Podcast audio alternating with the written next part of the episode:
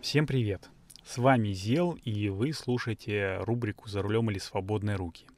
Напомню, что это подкаст о моих мыслях, э, которым я с вами делюсь, но мысли это непростые, они приходят ко мне в то время, когда я еду за рулем, а это, как вы понимаете, не самое такое удачное время для того, чтобы отвлекаться от дороги. Поэтому я эти мысли э, аккуратненько консервирую, откладываю на потом и потом уже в какой-нибудь спокойной обстановке, ну как сейчас, на стоянке, я записываюсь, э, делюсь этими мыслями с вами, ну и надеюсь э, получать какой-нибудь позитивный, негативный, ну, в общем, любой фидбэк от вас. Э, это очень важно, очень приятно. Но сейчас я не об этом. У меня за окном, как всегда, прекрасная погода, как всегда, Санкт-Петербург. И, ребята, у нас наконец-то наступила настоящая золотая осень.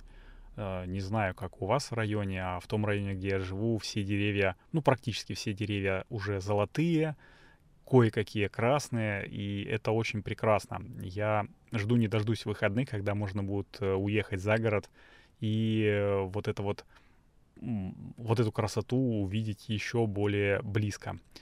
А, ну, надеюсь, конечно же, что э, хотя бы пару деньков продлится эта погода, а лучше, конечно, пару недель, чтобы вот э, порывистый ветер и дождь э, такой хлесткий, питерский, не смыл э, красоты, вот не смыл вот эти вот желтые, красные листья с деревьев, чтобы они не стояли голые потом э, и такие вот унылые. Вот, э, ну, э, такое у меня сейчас эм, немножко поэтическое настроение, поэтому давайте без лишних слов э, начинать 97-й выпуск рубрики «За рулем». Погнали! И вот это вот такое поэтическое настроение у меня не только из-за того, что сейчас у нас золотая осень, а я ее очень люблю. Я говорил это много раз и много раз еще скажу, но и потому, что я, ребята, подстригся.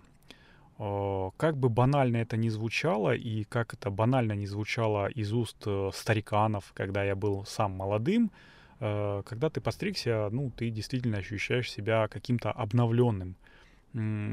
Наверное, может быть, если не вдаваться в какую-нибудь там эзотерику и тонкие материи, то это потому, что ты у тебя новая прическа, новый как бы имидж, новый стиль. И когда у тебя новый стиль, тебя люди воспринимают, ну, как будто ты надел новую какой-нибудь костюм. Когда ты надел новый костюм, ты всегда более интересен людям, ну, чем тот привычный, в котором ты, в котором они тебя, по которому они тебя знают. Вот, точно так же и я, э, ну, как бы ощущаю сейчас себя, когда я стригусь, я ощущаю себя каким-то таким, не то чтобы новым человеком, но как-то мысли крутятся быстрее, какой-то такой э, заряженность на позитив, заряженность на какое-то действие, э, по крайней мере, первые несколько дней. Вот. Э, к чему я это сказал? Да, к тому, что я вот э, сегодня разговорился с парикмахером, ну, который меня стриг. И, значит, что-то мы разговаривали там туда-сюда, там зашло. Ну, нельзя же просто так вот сидеть там молча, тупо, там полчаса, час. А, конечно же, говоришь. И зашло дело за деньги, за то, что мы с моим братом, э, и он тоже коллекционирует деньги. Не то чтобы как Скрудж Макдак коллекционирует, а так вот из каких-нибудь поездочек, какие-нибудь э, юбилейные денежки. Мы с вот э, с моей женой там собирали юбилейные 10-рублевые монетки, а до этого еще мы с братом собирали с супер глубокого детства у нас был такой сундук с кладом, где мы собирали монеты. Uh, ну, не только монеты, еще папа нам подарил 3 рубля, екатерининские причем. Это очень такой, ну, солидный такой подарок, очень э, знатный. Они такие уже обтрепанные были все, ну, в смысле обветшалы, ну, в хорошем состоянии. Вот. Э, и что хочу сказать, э, значит, я говорю там тра-та-та что-то, а у меня, говорю, еще купоны есть перестроечные. Он такой, да-да-да-да-да-да-да, я понимаю. Улыбается такой, а я вижу в глазах, по глазам вижу, как будто там два задорновых там стоят в каждом глазу по одному. Что ни хрена он не понимает, о чем я говорю. Но это просто такой, типа, вежливость, э, такая американская, э, что, типа, да, я тебя понимаю, я тебя принимаю, но в итоге он меня принял, но не понял. Я объяснил, что это такое, Говорю, ну вот типа как по талонам. А, по талонам, типа талоны, понятно, все, ясно. И тут включился тумблер, что, ну, знакомое понятие, ассоциативный ряд сложил, ага, типа все понятно. А, потому что по талонам это еще из таких советских фильмов, э, ну, подтягивается немножечко. Вот. Ну, я не к тому, что нынешнее там молодое поколение ничего не знает. Да, они, конечно, знают достаточно. Не сказал бы, что все люди там молодые утыкаются в смартфоны и тиктоки, но, конечно, бывает не без этого. Сейчас такой век, такой, как то сказать, такое время, что без смартфона никуда. А, во время моей молодости там и молодости там моих родителей было без книжки никуда. Точнее, даже во время моей молодости уже было там, типа, без компьютера никуда. персонального компьютера. Поиск один. Меня тут брат, кстати, э, брат, если ты слушаешь, передаю тебе привет. Брат поправил как-то, говорит, слушай, у нас, оказывается, был, ну, в смысле, не оказывается, а он говорит, у нас был не поиск 2, первый наш компьютер, а поиск один. То есть это еще более такая древняя штука. А нам повезло, у нас был дисковод с 5-дюймовыми дискетами, а я знаю, я читал где-то в инструкции, что этот поиск один, он еще работал на кассетных э, ну, носителях. То есть программы записывались на аудиокассеты, вставлялись в проигрыватель, который подключался к компьютеру, и так вот, э, ну, он работал.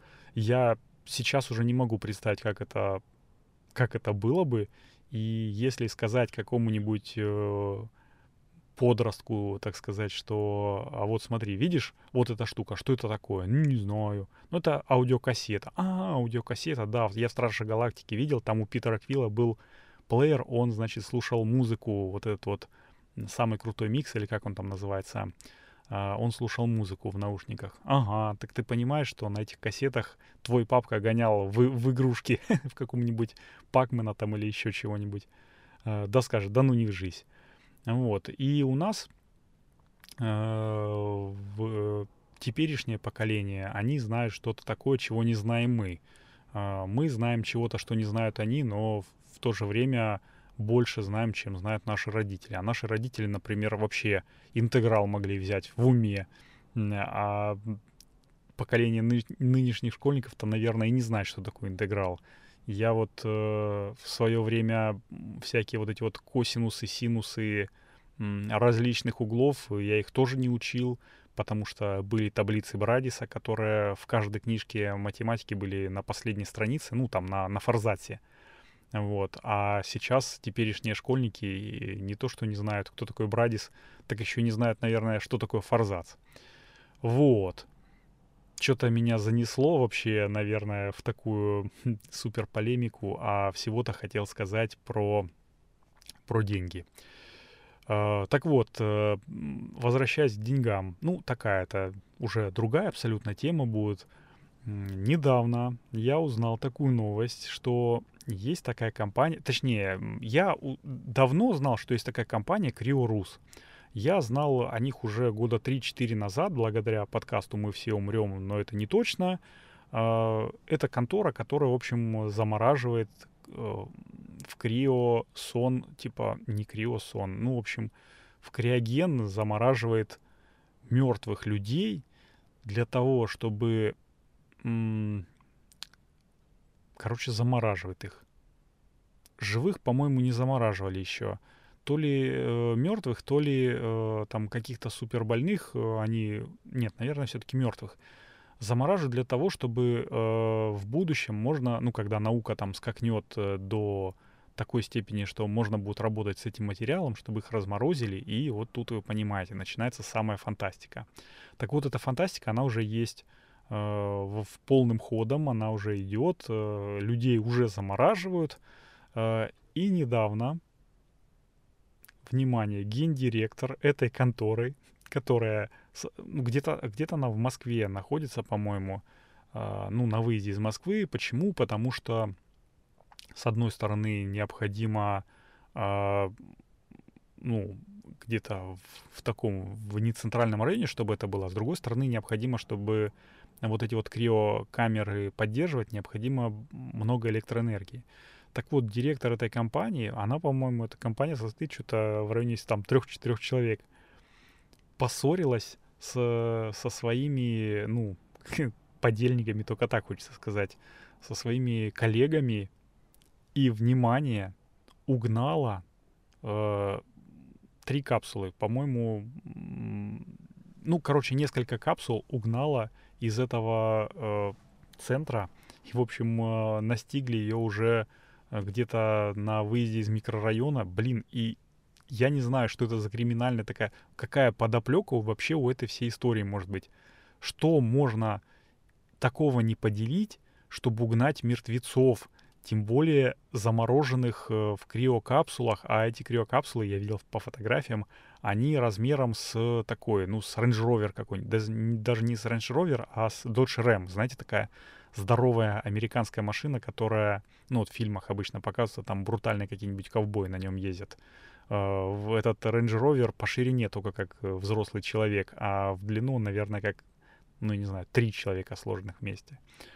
Вот, и такие интересные, ну, с одной стороны интересные, а с другой стороны м- очень, да, блин, не знаю, только курьезные хочется назвать эти случаи, они наталкивают на то, что э, у богатых свои причуды, и богатые люди, ну, не то чтобы могут себе позволить, просто только богатые люди могут себе позволить заморозиться в, э, в азоте, по-моему, в азоте э, их замораживают и поддерживать э, на, по-моему, там минимальный срок 40 лет. Представляете, на 40 лет ты оплачиваешь заморозку себя. По сути, что получается? Ну, в общем, мертвецы-то им э, деньги особо некуда считать. Им самое главное чего? Они перевели деньги на счет, ну, либо родственники перевели, и, в общем, э, они себе лежат дальше, не разлагаются, червей не кормят, и в прах не превращаются. А люди просто делают э, бешеные бабки на чем? На, по сути, на торговле, ну, воздухом, условно говоря, азотом. Вот, такие дела, такой у нас мир, в общем-то, курьезный, веселый, интересный, загадочный и немножко непонятный.